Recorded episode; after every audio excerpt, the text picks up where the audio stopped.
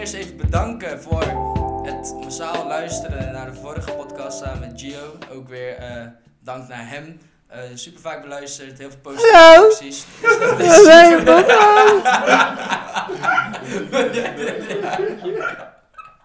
Nee, nee, ik heb van tevoren opgenomen. Goed. Dankjewel, nogmaals. Eh, voor vandaag hebben we weer een nieuwe gast. En dat is eh, weer een goede vriend van mij. Dat is namelijk eh, Luc van Slobben. Welkom. Dankjewel Liam, dankjewel. Eh Luc, die heb ik gevraagd omdat de, toen we deze podcast zijn gestart, dat hebben we mede gedaan omdat we A, niks te doen hadden. En B, missen we heel erg gesprekken hebben met, met mensen. Omdat je toch meer minder in contact kwam met mensen. En een van die mensen waarmee ik wel vaker goede gesprekken heb gehad is Luc. Dus vandaag, vandaar leek het me interessant om hem uit te nodigen. Eh, je luistert vaak de podcast, dus je weet dat we gaan beginnen met een spelletje. Ik zie. Brendan een beetje stressen omdat het spelletje niet helemaal goed voorbereid heeft. Ik zie je hem moeilijk doen. Maar eh, het is weer een potje 30 seconds. Oud en vertrouwd. Altijd leuk. Eh Bren, begin maar met de eerste ronde. Bij wie, wie, bij wie ga je beginnen? Luc. Oh, Oké. hey, bij Luc. Ehm, waar, waar is die hel lopen? Ah, ja, zo goed voorbereid. Ik doe even via dit. Nee, maar dat telt niet, ja. Kan het niet saboteren. Nee, ik ga niet saboteren. Ik ga niet saboteren. Ja? 3, 2, 1. Oké, de slimste man aller tijden, Duitser. Einstein, Voornaam. Albert Einstein. In eh, Utrecht heb je een heel bekend gebouw. De Hoe heet Dom. dat? Wat? De, De Dom. De Dom wat? Dom Toren. Ja. Eh, het is een soort hotel voor één nachtje. Is die oké? Nee, nee, nee. nee. Motel. Nee, nee, nee. En je kan er ook eh, ontbijten. Echt eh, mensen die... Nu mag maar de... Je hebt het ook in, eh, in die, in die, in die, die kubuswoningen. Oh, nee. Hele bekende film over de Eh, Stop. Ah, ja, ja, ja, ja. ja. Ja. 2. Airbnb. Airbnb. Ja.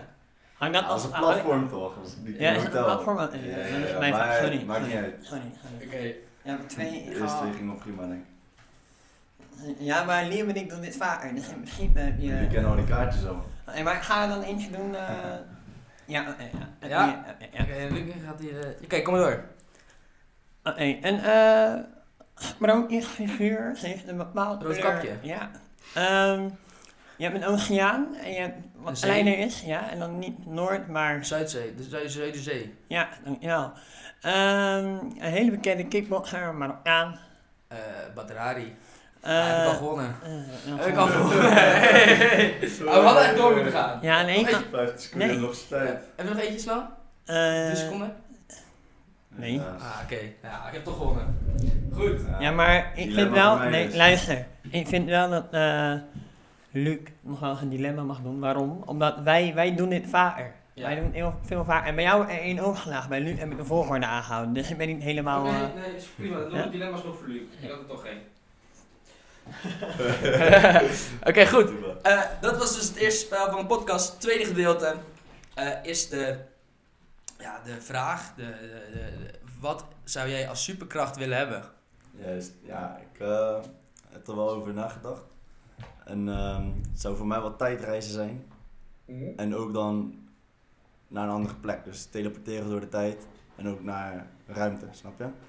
Want eh, ik ben altijd wel heel erg geïnteresseerd geweest in de geschiedenis. En wat de piramides elkaar daarbij zijn. Om dat ook te zien hoe dat is gemaakt. En eh, dat lijkt me wel vet. Ja. Dus het eerste wat jij natuurlijk zou gaan, zou de, de piramides zijn. Of eh, nog een andere, specifiek iets waar jij geïnteresseerd in bent. Ja, eigenlijk gewoon eh, ook in Zuid-Amerika bij de Inca's en eh, hoe ze al die eh, ja, mooie bouwwerken hebben gemaakt, hoe die samenlevingen met elkaar leefden, hoe dat, ja, hoe dat ging. Dat lijkt me gewoon heel gaaf om eh, dat te kunnen doen. Ja. Ik denk dat je daar heel veel kennis uit kan halen en eh, ja, dat het heel waardevol zal zijn. Is kennis iets dat jij belangrijk vindt? Jawel, zeker. Op wat voor manier? Ehm, ja, ik ben altijd wel heel in- eh, geïnteresseerd geweest in alle vakken eigenlijk die we op school hadden. En dan heb ja, dus dat soort vakken, dat soort kennis vind ik eh, wel belangrijk. En algemene kennis vooral. En dan, ja, wat ik vaak zelf heb, is eh, toch op veel plekken ben geweest en verschillende culturen heb gezien. En dat ik dan zelf links leg daartussen. En ja, dat je toch sneller iemand anders begrijpt, denk ik, dan eh, als je wat meer tunnelvisie hebt op, op die fiets. Dus dat de kennis jezelf wel verrijkt, wat dat betreft. Ja, dus in, in zoverre ook gewoon vooral om jezelf verder te ontwikkelen. Ja, exact. Ja, ja wel voor mezelf. En eh, ja, de kennis verrijk ik voor mezelf uiteraard. En uiteindelijk is dat het mooi om over te brengen bijvoorbeeld. Ik denk dat, ehm, dat zeg maar van die eh, SDG's, Sustainable Development Goals, ik weet niet of je die kent. Nou, dat zijn um, 17 doelen van de UN en dat gaat dan over eigenlijk verbeteren van de wereld. En dan gaat het over klimaat en dan heb je nog heel veel andere. En een daarvan is educatie. En ik denk bijvoorbeeld zelf dat dat eigenlijk het belangrijkste doel is van die, uh, om echt een duurzame toekomst te bouwen. Omdat ik denk, ja, ik denk als je alle jeugd goede educatie geeft, dat ze het dan zelf um, goed zullen doen later. Dus dat, je hoeft geen stranden op te ruimen. Natuurlijk, dat is nu goed om al het uh, plastic weg te halen. Maar ik denk dat als iedereen goed is opgeleid, dat dat dan nooit meer nodig hoeft te zijn. Zo. En wat is wat, uh, wat meer over jezelf? Um, ja, ik uh, zal me even voorstellen. Ja. Voor degenen die me niet kennen. ik ben Luc, ik ben 22 jaar. Nou, ik ben wel gewoon geboren en getogen in Nederland. Maar mijn moeder is dan van uh, Portugese afkomst. En opgegroeid in Frankrijk. Dus wat dat betreft heb ik uh, altijd overal nergens uh, thuis, een thuisland gehad, wat dat betreft. En ook weer niet, eigenlijk. Want als ik in Portugal kwam, was je toch wel de Nederlander. En in Frankrijk ook. En andersom precies hetzelfde. Maar ik denk dat ik daarom ja, altijd wel veel heb kunnen proeven van de zuidelijke cultuur ook in uh, Europa. En dat ik daar nog steeds wel heel erg uh, veel affiniteit mee heb eigenlijk. Ja. En qua educatie? Um, ja, ik heb met jou op VWO gezeten natuurlijk, zes jaar lang. Dat was een mooie tijd.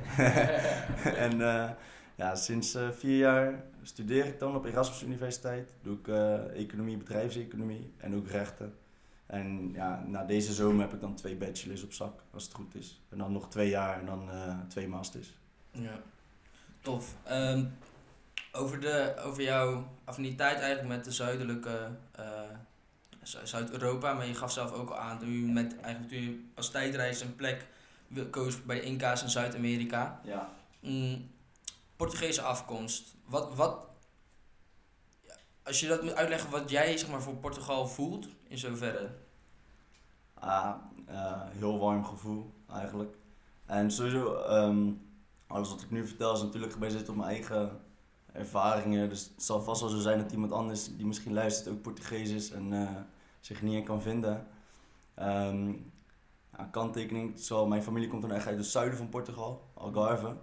En dat is dan ook de plek waar ik het meest ben geweest, uiteraard. Eén keer naar Lissabon gegaan en dan merk je al een groot verschil in uh, cultuur.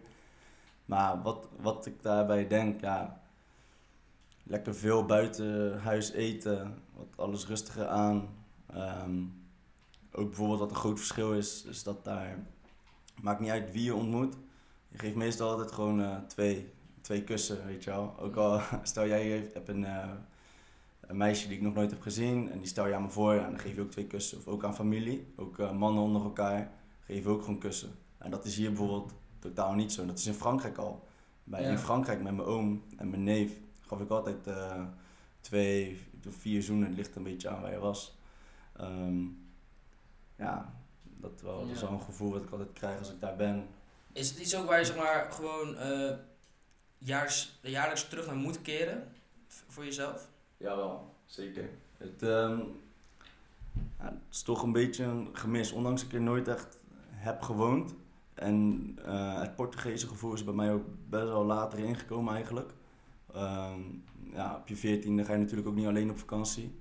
Maar toen ik um, 18 was, dus vier jaar terug, of 17 jaar, uh, ben ik in mijn eentje naar Portugal gegaan. Want daarvoor ging ik altijd met mijn ouders. En het probleem daarmee is, is eigenlijk dat je altijd ook Nederlands praat en uh, met je broer bent. Uh, dat soort dingen. En toen dacht ik, ja, ik ga alleen naar uh, Portugal. Toen ging ik naar mijn oom. Nou, en die spreekt echt totaal geen Engels. en mijn neven ook niet. Dus toen heb ik daar één week gezeten en dat heb ik sindsdien eigenlijk elk jaar herhaald. En zo heb ik ook wel echt de Portugese taal geleerd. En het fijne aan die vakanties vind ik vooral dat het het is geen vakantie dat je naar een resort ga of een hotel. Nee, je gaat echt bij iemand gewoon wonen die daar woont en dan eh, ja, je leeft er gewoon in plaats van dat je als een toerist komt. Snap je wat ik Ja. bedoel? Ja, ja. En ja, dat vind ik wel heel fijn. Want bijvoorbeeld dan eh, vertel ik wel eens, ja ik ben Portugees voor de helft dan. En dan zeggen mensen, ja leuk, ik eh, ben naar Albufeira gegaan, weet je wel, Portugal, echt leuk. En, ja, dan krijg ik een beetje pijn in mijn hart eigenlijk. maar dan denk ik echt van ja, dat is toch zonde, weet je. Als je natuurlijk is het leuk dat je naartoe bent gegaan, maar het is niet eh, de Portugal zoals ik het zie natuurlijk. Dat is super gericht op toerisme. En eh, ja, Portugal heeft veel, veel meer moois te bieden. Ja. En dat is ook voor Spanje en Italië, weet je wel. Daar heb je overal, eh, in Spanje heb je Joret, ja. Daar heb je al die commerciële restaurants. En niet die lunchrooms of niet die cafeetjes eh, zo openbaar. Ja. Het is daar bijvoorbeeld veel normaler om eh, koffie op straat te drinken, om je ontbijt buiten huis te doen. Hier in Nederland is het allemaal vrij commercieel, alle terrassen. Het is superleuk. Als je hier de stad in gaat, hele leuke terrassen. Maar je gaat er niet dagelijks eten. Dat is vaak veel te duur. Terwijl Mhm. daar zelfs voor de lage inkomens is het gewoon betaalbaar om buiten huis je koffie of eh, een broodje te eten. Ja, En- volgens mij, ik weet niet of ik dat verhaal ook van jou heb gehoord, maar dat is sowieso iets wat ze bijvoorbeeld ook in, in Marokko eh, heel erg doen. Dan kopen ze een koffie Mhm. bij een restaurantje en dan kopen ze nog een koffie.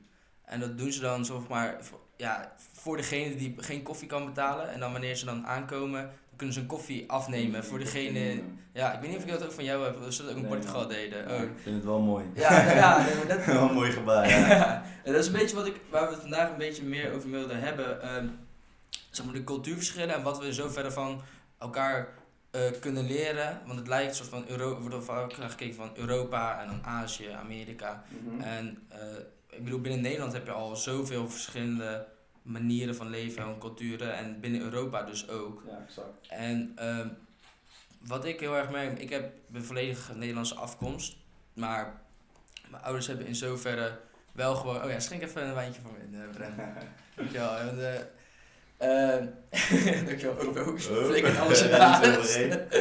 Eh, Kijk, ik, in eerste instantie heb ik heel erg gezien als, als ehm, vakantieland. Heel erg. Ja. Ehm, ik ben bijvoorbeeld, ik heb zelf geschiedenis gestudeerd en ik had altijd wel interesse in, in eh, Grieken, Romeinen. Dat was voor mij een trigger om, om eh, dat te gaan studeren en uiteindelijk ook om die landen te bezoeken, om die cultuur te zien. Want het is wel iets, eigenlijk waar een soort van, ze zeggen altijd, de beschaving is ontstaan. Ja. Eh, dus voor mij is het een beetje, is niet eerlijk, want ik bedoel, je hebt ook heel veel beschavingen gehad natuurlijk in Afrika, eh, waar gewoon minder geschiedenis, minder van opgeschreven, minder bewaard van is, waar we minder kennis van hebben. Maar de Europese beschaving, om het zo te zeggen, die is wel ontstaan in Griekenland, Italië.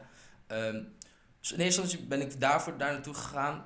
Ehm, toen ik daar inderdaad aankwam, wat jij ook aangeeft, is, eh, is, is de warmte die je eigenlijk ja, misschien oneerlijk gezegd, want in Nederland heb je ook wel heus warme gezinnen, warme mensen. Ja, ik zag het. Maar- niet om de temperatuur. hè. Nee, nee, nee, ik heb het over- ik heb het over inderdaad gewoon het ontvangst. De mensen Ja. en, eh, de liefde en zo. Ja. zo. Eh, mi- mis jij dat hier? Nou, wat, ik had er wel eens over gedacht, ik heb het volgens mij ook wel eens met jou over gehad, dat ik het toch al meer zie opkomen op de een of andere manier hier in Nederland. Kijk, natuurlijk, ook in Nederland, het is zo breed, dus we praten hier voornamelijk dan over het gemiddelde in Nederland. Want je hebt Mhm. natuurlijk heel veel gezinnen die heel warm zijn, heel veel niet, maar kijk, wat, wat sowieso altijd wel is, is van, als je een vriend wil laten komen eten, of een eh, vriendinnetje, weet je wel, ja, Ja. dat moet allemaal gepland worden. Kan, kan nooit, ja, dan is het helemaal herrie in de keuken, toch? Als je dan met iemand zomaar plots voor de deur staat. En dat is daar totaal niet. Gewoon, eh, ja, maakt niet uit. Je hoeft nooit te vragen of iemand meeneemt. Er wordt gewoon gekookt. Maar wat, bijvoorbeeld wel, wat ik wel echt hier zie gebeuren, maar dat kan ook komen door mijn eigen vriendengroep, is dat ook jongens, gewoon vrienden, toch geven veel meer knuffels en zo. Ja, Of niet? Eh, veel meer omhelzingen met elkaar als je elkaar groet. En dat was op de middelbare school minder voor mijn gevoel. Was het gewoon een afstandelijke box of ja, best wel koud allemaal. En ook met meiden. En nu, want dat is ook bijvoorbeeld in Portugal en in, eigenlijk in Frankrijk heb je het al, in zuid, het zuidelijke Frankrijk. Als je daar moet je maar eens kijken naar een pleintje, dan zie je jongeren afspreken. Mm, Allemaal jongens en meiden bij elkaar geven elkaar allemaal twee, één of drie kussen. mm. Maar hier was dat eerst ook niet zoveel. Maar dat zie ik nu ook wel wat meer. Ja. Dus voor mijn gevoel wordt het wel wat warmer. maar wel bij de generatie. Ja, en bij onze generatie zeg maar, niet per se bij alle generaties, snap je? Ja, en ik denk dat je daar ook wel inderdaad echt gelijk iets zegt. Ik heb sowieso heel erg het idee, maar ja, en daar mag je dan niet echt over oordelen, omdat je niet weet hoe, hoe het vroeger was. Maar wel dat er in deze generatie steeds meer veranderingen of zo ook doorkomen. Ik bedoel, we hebben laatst met dat soort van Ja. met Black Lives Matter, dat zeg maar dat ook iets is. Dat is al eerder gebeurd, maar je hebt wel het idee dat het nu breder gedragen wordt, of dat er ook een soort van sterk wordt van gemaakt. Ook Rutte die bijvoorbeeld laatst aangaf van, eh, laat jezelf horen als jeugd zijnde, zeg maar. Ik niet. Ik heb wel het idee dat, dat, wij, dat wij wel een generatie zijn waar het ook ja, Ja, meer ja. gebeurt ook. Zeker weten. We denken denk veel meer na over bepaalde dingen die eerst gewoon standaard waren en die we voor lief namen. Ja. Terwijl we dat nu ja, niet zo zien. Of ook, wat ook wel denk ik een voorbeeld is eigenlijk, dat onze generatie toch wat anders is, is eh, met tussenjaren en zo. Ja. Ja, het was meestal toch al eh standaard idee van oké, je gaat naar school, eh, stel je doet VWO, doe je het in zes jaar, dan ga je studeren vier jaar en dan ga je werken. Ja. Maar ja, dan ben je dus 22 jaar. Ik ben nu 22 jaar, nou, ik zou nu nog niet gaan moeten denken. En je ziet veel meer om je heen. ehm, dat toch best, best wel veel ouders zijn verbaasd als die kinderen het zeggen van ja, ik, ik neem een tussenjaar, weet je wel. Of ik ga toch een andere studie doen. Of ik toch dit. Terwijl ik heb meer het gevoel dat onze ouders, hun generatie, dat het allemaal was best wel uit, eh, uitgestippeld. Stippeld, ja. De toekomst, weet je wel. Het was allemaal gepland van oké, ik ga nu dit doen. Ik ga nu dit studeren en dan ga ik die master doen. Dat wisten ze al vier jaar van tevoren. Ja. En dan werken. Terwijl er is nu veel meer dynamiek, denk ik, in, de, in onze generatie. En ook, ik denk ook dat het komt door dat we zijn opgegroeid met veel meer culturen. Ja, En veel meer veranderingen gewend zijn. maar dat is ook over het leren van andere, van andere landen. eh, hier in Nederland, ik heb, ik heb hier wel vaker discussies over gehad met mensen, of tenminste discussies, ge- gesprekken eh, waren het meer. Ehm, dat we zo erg in een soort van 9 tot 5 cultuur Ja. leven. Dat, dat is dan een soort van normaal, eh, maar dat is in zoveel andere culturen ook weer helemaal niet het geval. En dan zeggen ze van, ja, maar ja, in eh, Zuid-Spanje of hebben ze siesta's omdat het te warm is. Maar het is ook gewoon een bepaalde dagindeling of Beetje zo. gemaakt. Want het is inderdaad, ehm, die hitte, dat zal echt wel ermee te maken hebben. Weet je, dat, je gaat niet met die hele, ja, hele hoge temperaturen, ga je niet volop eh beunen. Maar wat, wat je bijvoorbeeld daar ook ziet, ik denk dat het gewoon heel erg een cultuur is. Elke middag, toen ik bij mijn oom was bijvoorbeeld, elke middag gingen we uit eten. Elke ochtend gingen we uit eten. Nou, in de ochtend betaalde je gewoon 2 euro of zo. Dan had je een eh jus d'orange, koffie en een broodje. In de middag betaalde je 5 à 8 euro. En had je een drie gangen. nee, Ja. Maar dat waren allemaal van die restaurants met echt die oma die daar werkt voor gewoon al die arbeiders, weet je. En dat zat er helemaal in. Je zag altijd arbeiders daar komen. Gewoon mensen die in de bouw werken. Hier in Nederland, iedereen neemt zijn boterham mee. Het ligt natuurlijk aan nog waar je werkt. Sommigen hebben wel een café, maar vaak is het maar een half uur lunchpauze. Mhm. Terwijl daar nemen ze gewoon anderhalf uur, twee uur. Gaan ze uitgebreid lunchen. Ze, krijgen, ze drinken zelfs wijn tussen de middag. Ja, dat zou je hier niet zien, denk ik. Nee. Dat je tussen werk door wijn drinkt. Maar ja, is toch wat meer genieten, denk ik eigenlijk. Gewoon, Ja. hier is het dan inderdaad 9 tot 5 werken. En heel veel mensen doen het waarschijnlijk niet eens omdat ze het willen, die baan, maar ze moeten werken. Ja, En daar leef je dan tussendoor nog gewoon echt. Dus je gaat naar je werk, ook al vind je het niet zo leuk. Maar je gaat wel lekker uitgebreid lunchen met z'n allen. En dan eh, kom je in de avond weer thuis. Ja, je komt wel later thuis natuurlijk. ja. Vind, je, vind je dat er te veel druk ligt op, op de mensen hier? Mensen überhaupt? Ja, aan de ene kant wel, aan de andere kant niet. Want ehm, we hebben het wel echt goed in Nederland, Mm. zou ik zeggen. En Ja. dat komt ook wel een beetje door onze instelling, weet je. Omdat we zo ehm, ja, ehm, op tijd zijn, je, dat soort dingen. Kijk, ook toen ik in Bra- Brazilië was, mensen kwamen gewoon niet op tijd. En het was niet eens van, eh, oh sorry, ik ben te laat. Nee, dat was gewoon normaal, weet je. Al- Altijd te laat komen. Uiteindelijk spraken we af. Deed daar vrijwilligerswerk. En eh, met die organisatie sprak ik dan af. Nou, uiteindelijk kwam ik ook gewoon een uur te laat. En toen was ik op tijd. Weet je wel. Maar ja, dat schiet natuurlijk niet op. Ik ben zelf best wel van eh, ja, de regels gewoon. Als ik iets afspreek, dan kom ik het na. Dus qua werkcultuur prefereer ik wel gewoon de Nederlandse werkcultuur eigenlijk. Omdat we gewoon echt wel stip zijn en we, ja, we brengen gewoon echt eh, resultaten. Snap je? We zorgen voor resultaten. Terwijl dat daar, denk ik, wat minder snel gebeurt. Natuurlijk is, is er gewoon heel veel verschil. Je hebt daar ook hele goede eh, Ja. kantoren die heel strikt zijn met alles. Maar toch over het algemeen is het wat eh, ja, losser, losser, denk ik. Ja. En, maar qua levenscultuur, gewoon leefcultuur, dus het genieten, prefereer ik hun cultuur. Ja. Ja, Want ik dat snap- is denk ik wel echt veel relaxter, weet je. Dat je gewoon, inderdaad, net als met, het- met eh, ja, mensen op visite. Tuurlijk, dat is geweldig, dat je mensen over de vloer hebt. Lekker koken voor ze, eh, drinken met ze. In het weekend, nou, dat je naar terrasjes kan. Kijk, hier is het vaak toch, ik denk dat terrasjes best wel, ja, niet echt voor lage inkomens is weggelegd. Altijd, toch? Het is ja. vaak best wel duur. Terwijl daar betaal je, natuurlijk, het inkomen is daar veel lager, hè. Mm. Maar ik was met mijn broer, wat hadden we nou? Een biertje en een watertje. Toen zaten we echt in een straat afgelegen. was nog geen 2 euro. We betaalden gewoon Ja. onder de 2 euro voor twee van die dingen. Terwijl hier betaal je 3 euro voor een biertje. Ja. En zelfs in Lissabon was ik ook afgelopen jaar. Dat is de ja, grootste stad daar. Super commercieel. En alsnog ga je daar gewoon ja, voor heel weinig geld drankjes. En daardoor zie je ook veel meer echt Portugezen. Gewoon lekker op die terrasjes, weet je, die oudjes. Lekker, ja, dat is leuk oud worden, denk ik. Ja. Ook voor de lage inkomens. Eh, je haalt net inderdaad aan dat jij in eh, Brazilië eh, vrijwilligerswerk hebt gedaan. Ja, klopt. Wat, wat, heb je daar gedaan? Ja, dat heeft dus te, te maken dan met die Sustainable Development Goals. Mm. Dus die doelen om volgens mij 2030 de wereld ja, op een bepaalde, Level. bepaald level te brengen, inderdaad. En toen ging ik kijken van ja, wat vind ik nou het belangrijkste. Dus je kon milieu doen, dan had je projecten dat je stranden ging opruimen. Je kon eh start-ups helpen, allemaal dat soort dingen. Maar je had ook educatie. En ik ben altijd, mijn moeder is dan eh leidster geweest op Peter Speelzaal, zoals dat eh, juf Celia in, eh, in het dorp.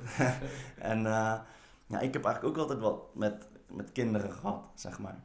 En zelf vond ik gewoon educatie, vo- vond ik het allerbelangrijkste doel. En dat leek me dan ook het mooiste om aan mee te werken. Dus toen ben ik daar naartoe gegaan, naar Brazilië, in, in Pará, dat is helemaal het noorden. En daar heb ik toen op zo'n ehm, een school ja, les gegeven, ehm, twee maanden lang, over, over die Sustainable Development Goals eigenlijk. Dus dat ging eigenlijk echt over algemene kennis, weet je. Dat was eigenlijk een beetje opvoeden van die kinderen. Want het was best wel triest. Hier in Nederland, als je ehm, kinderen vraagt, wat doe je met afval? Ja, ik denk de meeste natuurlijk, je hebt er een paar. We hebben het ook wel eens meegemaakt dat, eh, dat iemand gewoon een eh, melkpak op de grond gooit. Dan denk je, van, wat is dit nou? Maar daar is dat gewoon normaal. Omdat, waarom? Dat is ook, je kan het de kinderen ook niet echt kwalijk nemen. Er staat gewoon nergens een prullenbak op, op straat. Ja. Maar het is echt een puinhoop op straat. Dat is echt triest. En ja, toch hebben we dan die kinderen, weet je, met allemaal eh, eigenlijk probleemgestuurd onderwijs, wat we zelf op de middelbare school hebben gehad. Dan begonnen we gewoon met een onderwerp. We legden het uit. En toen zeiden we, oké, stel jij bent de president van Brazilië. Weet je, wat zou jij doen aan dit onderwerp? En liet ze het zien. En ook, ehm, ja, ik had laptop mee, eh, mijn telefoon. En ze hadden niet al die middelen vaak. Dus ze waren gewoon helemaal verbaasd dat ze al die foto's zagen. En dat ze de effecten zagen van al, dat, al die pollution, al die ehm, vuiligheid, weet je al het afval. En in de loop der weken zag je ze echt, want ze kregen altijd een snoepje of dat. En we hadden een hele grote tuin. En daar speelden ze ook. En we gaven ook les buiten. En het is daar bij de Amazone. Dus je moet je voorstellen dat het gewoon allemaal super grote bomen waren, heel veel groen. Het was echt heel gaaf om daar les te geven. En dan had je zo'n eh, open klaslokaal buiten. Ja, in het begin gooiden ze nog steeds al die papiertjes op de grond. En, dat, en uiteindelijk stopten ze het steeds in een zak. Oh ja? dat was al vet om te zien. Het zijn allemaal kleine stapjes. En ook, ze keken toch wel naar je op. Want je was toch een, eh, een jongen uit Nederland, uit Europa. En dan liet je het zien op de kaart hoe ver dat was. En zij zijn niet verder geweest dan eh 40 kilometer wijze van spreken. Ze zijn altijd in dezelfde stad gebleven. En dan ook van, ja, wat, wat, wat wil jij doen hierna? Ja, dan zeggen ze, ja, politieman of eh eh, vuilnisman. Eigenlijk een beetje die beroepen elk kind heeft, weet je Ja, wel. Gewoon eh, inderdaad, politie, brandweer. Ja, exact. toch- En ik zeg maar, waarom niet meer? je? Waarom niet studeren? Of, het komt gewoon niet in hun op, hè, om door te studeren. En dat was wel echt triest om te zien. Maar toen zei ik ook, maar wil je ook eh, zo ver kunnen reizen? Wil je ook dit kunnen doen? Wil je ook kinderen les kunnen geven? Weet je wel? Ja, dan moet je gaan studeren. Dat kan gewoon, want zij hebben ook een publiek uh, onderwijssysteem. Alleen het zit er niet echt in. En ja, ik hoop toch wel dat ik dat een beetje bij kunnen brengen dan in die zes weken. Dat dat wel echt belangrijk is. Weet? Dat die, die intrinsieke motivatie ook. Want dat was al echt op het begin dat je altijd, je hebt altijd een paar van die populaire jongens. Mm. Ze waren dan uh, 8 tot 12 jaar, al die kinderen. Dus ja, uh, oud genoeg om gewoon een goed gesprek mee te hebben, denk ik. Maar jong genoeg om heel baldadig te zijn en uit te sloven. Maar uiteindelijk kwamen ze ook gewoon zelf aanschuiven. Je, je hoefde ze niet meer te roepen. En dan zag je wel dat ze echt geïnteresseerd waren in het, ja, in het onderwerp. En ja, dat was wel mooi om te zien. En ook allemaal in uh, Portugees. Dus dat was ook wel een uitdaging natuurlijk. Ja. Soms, soms begreep je elkaar niet. En uh, met de week werd het beter. Ja, want het is wel iets, ook Portugees heb je, heb je toch zelf, jezelf, dus je, ja, je moeder kon het, maar in eerste instantie wilde je het niet aanleren en je hebt door met familie te praten en zelf gewoon, je hebt nooit les gehad. Ja, exact, klopt. Ja. het is zeg maar, zo mijn moeder dan, die is dus opgegroeid in Frankrijk. Dus voor haar had ze eigenlijk meer de Franse, nou niet per se meer of minder van het een. Maar mijn opa en oma, die woonden gewoon nog in Frankrijk. Dus het had voor ons meer nut om Frans te leren dan Portugees. Omdat we meer naar onze opa en oma gaan natuurlijk dan al die achterneven en zo in Portugal. Ja. Maar mijn broer, die, uh, mijn moeder begon met Frans praten tegen mijn broer.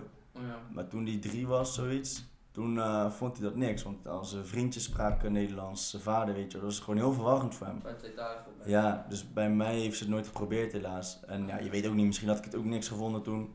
Maar daardoor ben ik nooit tweetalig opgevoed. Maar ik heb dus wel Frans gehad op middelbare school en dat heb ik heel goed kunnen oefenen natuurlijk. Ja. Omdat ja, ik ging altijd naar Frankrijk. En um, ook altijd gingen we met elkaar op vakantie of met school naar Den Haag, kom je Frans tegen. Ja, dat, is weet je wel. dat is denk ik wel inderdaad wel tof. wat, wat, jij, wat bij jou ook is, dat je. Um, en dat is denk ik ook heel erg. Um, kijk, Nederland is vaak een beetje van. Uh, je, toch bij, binnen je eigen groep blijven misschien. Ja. En ik denk dat ik, wat, wat ik van jou ook heb geleerd, uh, veel meer openstaan voor nieuwe, ja, niet echt voor nieuwe dingen, maar echt, echt op een mens gericht. Echt op nieuwe personen. Ja, en, zo, en dat is denk ik ook wat jij misschien. Heel veel, ja, want uh, als je kan uitleggen. Als ik, als ik denk aan Brazilië en ik denk aan, aan de mensen daar. Um, uh, nou, dan denk je natuurlijk aan Rio, aan carnaval, aan vrolijk, aan, aan, en best wel extravagant. En in Nederland misschien wat meer van, doe maar normaal, uh, ben je al gek genoeg. genoeg ja, en daar wilde ik het net ook nog over hebben. Over, over een soort van de relatie tussen. Of het beeld van wat mensen hebben van een man en vrouw. Uh, daar. Als je hier in Nederland zeg maar, uh, loopt dansen als, als vrouw zijn. Ja, dat is inderdaad wel een uh, groot verschil. Ja, kan je dat begrijp wat je even zeggen? Ja, kan je even zeggen? Ja.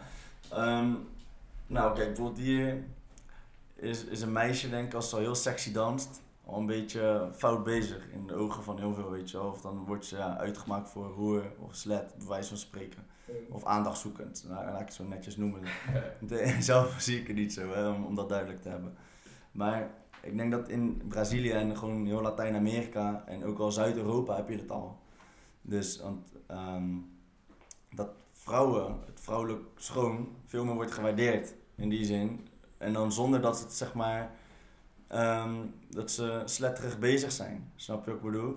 Want daar ook gewoon dansen. Zoek maar op uh, funk, zeg maar F-U-N-K.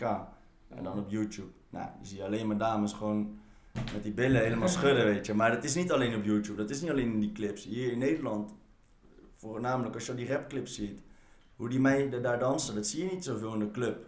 Voor, voor, volgens mij niet zo open en het is niet zo. Ja, vroeger Alcazar misschien, maar nu, nu, niet meer.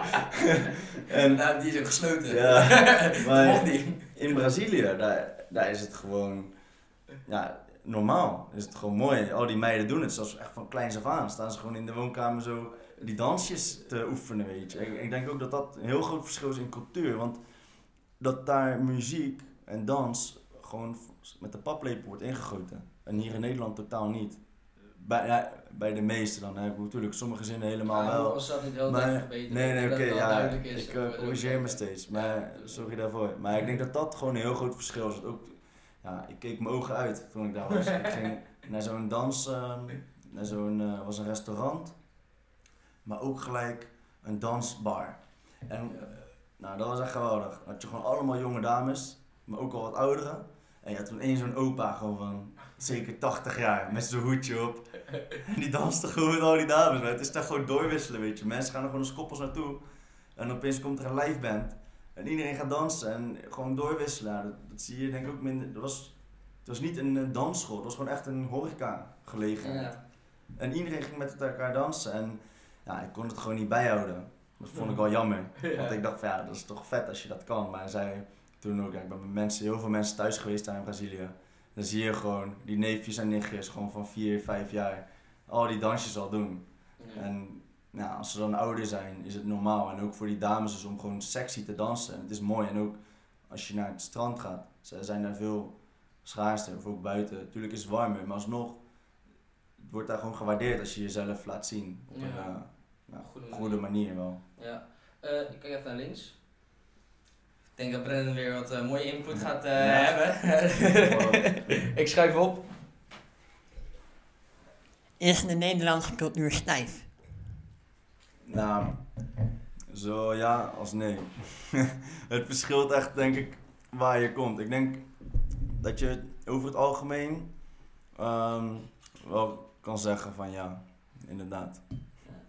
Om wat ik zei met avondeten. Oh, oh dat eh, had, ik niet, eh, had ik niet verwacht. Ik heb nu niet genoeg eh, aardappelen, bij wijze van spreken. Nee, ja, wat dat betreft is het heel stijf. En ook met ontmoeten soms van ehm, ah, zo'n koude handdruk of eh, met een, ja, wat dat betreft wel stijf eigenlijk. Op.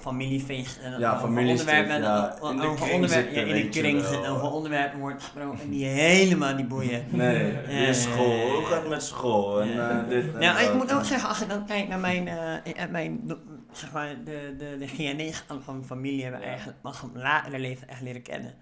En dan waren daar met families, en dat was één grote, één grote ongeorganiseerde bende was het Ja. altijd. Exact. Met kinderen die springen, heel veel eten, onnodig veel eten. Eh, je kan niet op normaal geluidsniveau met elkaar praten. Iedereen moet schreeuwen. En ja, dat, dat, dat, is alleen maar top. En ik dan kijk naar eh, mijn Nederlandse familie, eh, wat ook heel gezellig is, hè. Of als ik naar, naar op bezoek ging bij vrienden of familie en was dan, ja, vooral in Nederland, en dat was inderdaad wel een stuk... eh, Stijver. Sa- saaier ook. Het is allemaal meer standaard. Je hebt vaak dezelfde gesprekken met iedereen. Dus eh, moet je weer iedereen hetzelfde verhaal vertellen.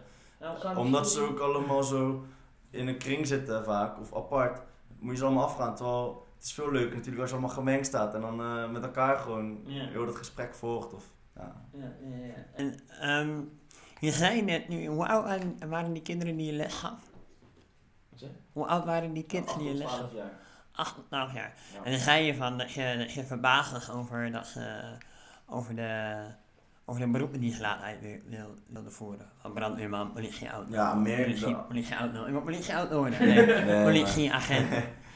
Ja, de ambities eigenlijk. Kijk, die beroepen die, dat had ik ook verteld. Maar meer van, wat ga je hierna doen? Ga je nog studeren of ga je nog dat doen? Nou, eigenlijk niet. Weet je, de meeste die ze kennen, hun eigen ouders, die zijn vanaf 15 jaar gaan werken. Oh nee, ik dacht, ik dacht, ah, ik had het meer Oh nee, ik bedoel het echt niet over die beroepen. Maar ik bedoelde van, eh, ja, kijk verder, weet je wel. Durf, durf te dromen, durf gaan studeren. Dat, dat kan je, je bent slim genoeg. Het is niet dat jij in zo'n armere wijk woont, dat je ook dom bent. Nee. dat is gewoon een loterij die je hebt getrokken. Nee, nee. En onfortuinlijk daar bent uitgekomen eigenlijk. Nou ja, nee, nee, wat ik ik heb nog nooit een jongen van, van, van negen gehoord waarbij ik vroeg van wil laten worden, ja, eh Kan, wil, wil nee. ik fiscaal recht uh, gaan Nee, studeren. tuurlijk, nee, dat is zo. Nee, dat zo bedoelde ik het niet. Nee. Ik bedoelde inderdaad, hoe ik het net zei, ook meer over van, wat ga je doen? Ja. De meesten die hebben helemaal niet, omdat ze niet zo worden opgevoed. Die, ja, dat is eigenlijk gewoon zielig. Want daardoor blijf je daarin, daardoor blijf je in die wijk, daardoor eh, blijf je alleen via Google Maps Nederland zien. Terwijl je ook, als je gaat eh, studeren, want je hebt, dat is ook wel het grote probleem daar hoor. Je hebt daar publieke universiteit en privé-universiteiten. En die publieke universiteiten, die zijn heel moeilijk, zijn niet te duur, maar wel heel moeilijk. En echt verwaarloosd gewoon. Als je daar naartoe gaat, leek net een uh, Chernobyl. Ik, ik reed daar over de campus. Ja, hier in Nederland, Boffenweg, hoe mooi het is onderhouden. En eigenlijk is echt goede educatie, dus weggelegd voor de rijken. Om, want de, ehm, om zeg maar naar de Unie te gaan, moet je echt een hele moeilijke toets afleggen, want zij hebben geen VWO of HAVO. Nee, het is allemaal één niveau. Dus je krijgt best wel gemiddeld onderwijs. Dus als je slim bent, dan krijg je niet hoger onderwijs dan iemand die wat. Eh, het is allemaal heel erg gemiddeld. niet, uh... En dan moet je echt keihard leren om die toets te halen. Maar mensen met veel geld, dat heb ik daar ook meegemaakt, uh, ja, die kwamen gewoon makkelijk universiteit binnen, want die ouders betaalden gewoon. Weet je wel. En dat is zeg maar wel het trieste. Die, de meeste kinderen die een beetje in armoede leven, die hebben gewoon geen goed onderwijs om die toets te halen. Nee. En dan kunnen ze ook nooit uh, universiteit gaan doen. Uh, ja, maar toch probeerde ik ze wel te pushen. Want ja, je hebt toch wel zelf in de hand, weet je, als je er op, op tijd mee begint, denk ik. Als je echt wilt. Je hebt niet altijd helemaal zelf in de hand. Ja, maar... je wel, uh, er zijn zoveel factoren die meespelen. Ja, je ouders, de omgeving. Uh, dat is het. Maar helemaal helemaal daar. Dus die motivatie probeerde ik dan een beetje nog in te geven. En ja, natuurlijk, ze waren jong. Misschien zijn ze me al lang vergeten. Maar ik denk dat het waren wel twee intense maanden. Dus we hebben denk ik wel wat... Uh, en ik denk, dat, ik denk dat die motivatie hem ook als in, in een stukje uh, niveau van het kind zelf, zeg maar. En, en, ja. en, en, en die vanzelf wat makkelijker leert, zal het sneller aannemen en ook sneller zien. Want het, het, het vergt ook zo'n inzicht van, oh ja, hé, hey, vooruitdenken. Hé, hey, wat wil ik nog meer? Klopt. Zeg maar, een kind van 8 met een gemiddeld IQ, van in vandaag met een gemiddeld IQ al, die doet dat al niet. Nee. Snap je? Dus uh, ik merk zelf wel in het onderwijs dat echt, echt de slimmere kinderen die zijn al gewoon wat, wat meer bezig met de middelbare school. Ja. Wat daarna gebeurt, dat is nog ver van de backshow. Mm. Maar uh, dat, ja, dat was mijn, uh, mijn input, man. een kaartje. En wat? Oh ja, nog een reflectiekaart. Ja, ja, ja. Dat was een reflectiekaart, hè. En uh, ja, ik ga nee trekken, normaal. En ik ga gewoon kijken. En gewoon een leuke vraag. Moeten we allebei een uh, beantwoorden? Nee, nee, nee. nee, nee. Okay. Nou, misschien moet jij ook wel... Uh, dat is ook wel interessant.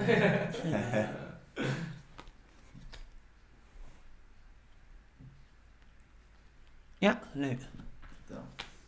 Brandlos. Wat maakt jou uniek?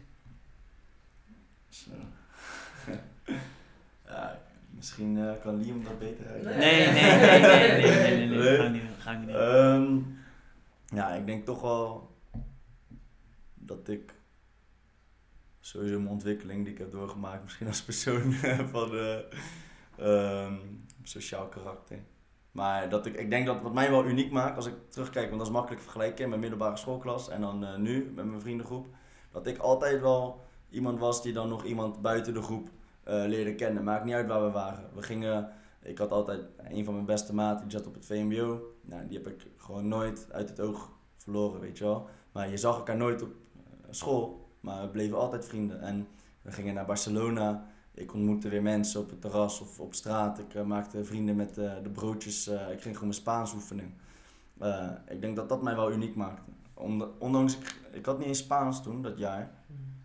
En andere leerlingen wel. Maar die, die hadden daar niks bij. Weet je, die hadden niet zoiets, ah, ik ben in Spanje, ik ga een praatje maken met de bakker. Nou ja, ik ging er naartoe en elke dag kwam ik. En het maakt niet uit waar we zijn geweest. Ook, en toen Joret ging, ik ook al uh, die anderen, die mensen. En op middelbare school. En het heeft me denk ik wel heel veel gebracht. Zoals ja, een vriend uit Hongarije, waar ik er gewoon goed mee omgaat. Die heeft weer veel van mij gekregen, omdat hij kon meedoen met ons voetbalteam, dat soort dingen. Ik ben bij hem geweest in Hongarije. Nog iemand uit uh, Roemenië ontmoet, ook daar naartoe op vakantie gegaan. Ja, en wat ik zeg, ook uit Brazilië die zijn ook weer hier gekomen, weet je wel. En ik denk dat dat gewoon heel veel brengt. Dat je je gewoon openstelt naar andere mensen en culturen. Uh, ja, dan, dan loopt het vanzelf, zeg maar. En ik denk dat dat niet vanzelfsprekend is. Dat iedereen zo met iedereen echt ja, erop ingaat om elkaar met oprechtheid te willen leren kennen. Want ik doe het niet met iedereen hoor. Dat, dat, dat niet. Ik ben niet iemand die bij iedereen vriendjes wilt maken. Maar wel met ja, het gebeurt me wel, het overkomt me wel altijd eigenlijk. Ja, het overkomt me wel altijd. Ja. Dank. Wat maakt jou uniek, uh, Liam? Wat, ma wat maakt jou uniek? Vertel. Even, ja, met twee microfoons. Uh, ja, wat mij uniek maakt. Ik denk dat ik eh, over het algemeen niet echt een, eh, al een oordeel of zo heb klaar liggen voor mensen. Natuurlijk heb ik wel een bepaald soort van. Ik heb gewoon heel weinig vooroordelen ook altijd. En ik denk dat ik ook eh, een soort van iedereen eh, een plek kan geven aan een, aan een tafel, om het zo maar te eten, zeggen. Maar het is, als, als, als ik als er gewoon een tafel zit, iedereen zit er, wil ik wel dat iedereen aan het woord is geweest. Of ik wil dat iedereen gehoord wordt. Ik denk dat dat, dat, dat, dat, ik heb weinig ego. Ja, die klinkt echt heel... Ja. Het klinkt alsof ik heel veel ego heb. Als ik het zeg, als ik de uitspraken doe. goed. En ik denk ook dat dat een, eh, om te worden zoals jij, dat ook wel een goede tip is om eh, te gaan reizen voor de luisteraars. Want Ja. Ik denk dat daarmee heel veel vooroordelen weghaalt. Van als, als je iemand nieuw leert kennen, zeggen mensen, ah, het is die eh, extravagant, weet je wel. Nee, Mm, het is gewoon die cultuur. normaal. Of ja, wat doet die eh, raar? Nee. Ja, Dat is hem, Ik denk ja. dat, dat dat reizen je echt wel veel kan brengen. dat Ja. Dus ik denk dat ik het, eh, dat is, dan, ja, ik wil hem bijna afsluiten, maar eigenlijk mogen we nog niet afsluiten. Het wordt iets langer denk ik, want jij moet nog je dilemma gooien Ja. en, dan, en dan zijn we klaar. En Ja, dan zijn we klaar. Ik wel eh, geïnspireerd geraakt door jouw treindilemma. Mm. En ik had pas met eh, rechtsfilosofie een eh, dilemma die er wel op leek, maar dan eh, toch wel anders was. Stel je hebt twee dorpen, dorp A en dorp B. En iemand uit dorp B heeft een meisje verkracht in dorp A. Mm. En dat is maar één jongen, er wonen 200 mensen in dorp B. En er komt in één keer een hele heksenjacht naar dorp B. En allemaal onschuldige mensen worden gewoon gelyncht, hun huizen worden vernieuwd, er vinden verkrachtingen plaats. Maar jij kan het, terwijl het gebeurt, kan je het stoppen door iemand, want jij woont in dorp B. Ja. En jij kan dus iemand aanwijzen van ja, die heeft het gedaan. En die zal dan opgehangen worden en berecht worden. En dan stoppen die rellen. Ja. Maar hij is niet de schuldige. Hij is niet de schuldige. Nee, maar je redt daarmee wel heel veel mensen van Ik eh, had denk schade. deze dilemma is heel makkelijk. Want ik had natuurlijk, als iemand gewoon echt een fout begaat, dan doe ik, maar je hebt gewoon een onschuldig Ja, het persoon is echt een lieve jongen met een hele mooie toekomst, een gezin. Eh, En die is echt de beste jongen in de stad. eh, ik, eh, nee, nee man, ik, ga, ik zou nooit iemand in... Een beetje Liam. Eigenlijk is het dan, eigenlijk is dan Liam aanwijzen voor verkrachting. ja, jij bent dus echt iemand eh, van de schone handen. Nee, nee ik, ik, zou, ik zou niet doen. Ik zou, niet, Nee? ik zou echt ben je geen held. Bro, ik ben een moordenaar dan. Als ik, als ik het doe. Maar je bent de enige die, dit, die Ja. de rest kan voorkomen. Ja, nee, ik snap, ik snap het, maar ik, eh, nee, ik kan het niet doen. Ik zou het niet doen. eh, boy. Ik, eh, ik, ik dat Ja, bleek ook wel uit je vorige dilemma. Nou, kijk, ja, ik heb nu dus geen eenduidig antwoord, want het hangt er vanaf, weet je. Ja, inderdaad, wat jij zegt, dat is, een, dat is een hele grote stroming ook. Maar je kan ook zeggen van ja, het is toch simpel. eh 200, 200 levens voor één, ja. voor één, dat is gewoon een hele makkelijke rekensom. Ik, ik, door eentje op te offeren, red ik eh, 199, ja. Eh, dus wat dat betreft zou ik denk ik wel ja zeggen, man. Ondanks het, ja, klinkt harteloos, maar het ligt, ja, het ligt eraan hoe je het bekijkt natuurlijk. Want jij bent wel de enige die het kan voorkomen, niet anderen. Ja. Ja, ik, Zo. ik, eh, ik vind het interessant. eh, ik ik ben benieuwd wat ook anderen ervan vinden. Ik heb dit nooit gedaan, maar ik denk ik ga het gewoon ook even een keertje erin gooien. Je kan ons naast deze podcast, staat altijd op Spotify. Soms posten we hem ook op YouTube. Dat kanaal heet TaylorMade. Dan kom je, achter, dan kom je op een bepaalde YouTube kanaal. Het is Brandon TaylorMade. Als je die opzoekt kan je het daar vinden. Eh, verder kan je volgen op eh BJ TaylorMade dubbele laag streep. Dan heb je Brandon. En voor mij is het Liam Z laag streep. Kan je mij vinden. Eh, sorry? Op Instagram is dat inderdaad. Ehm, dat wil ik nog even zeggen. En dan wil ik Luc bedanken voor dit. Ik vond het een tof bedankt. gesprek. En dan mogen we nu afsluiten. Ciao. Yes, thanks allemaal voor het luisteren van de 11e aflevering. Eh, hij duurde iets langer dan normaal, maar ik hoop dat jullie het weer een tof gesprek vonden. En dan check ik jullie voor.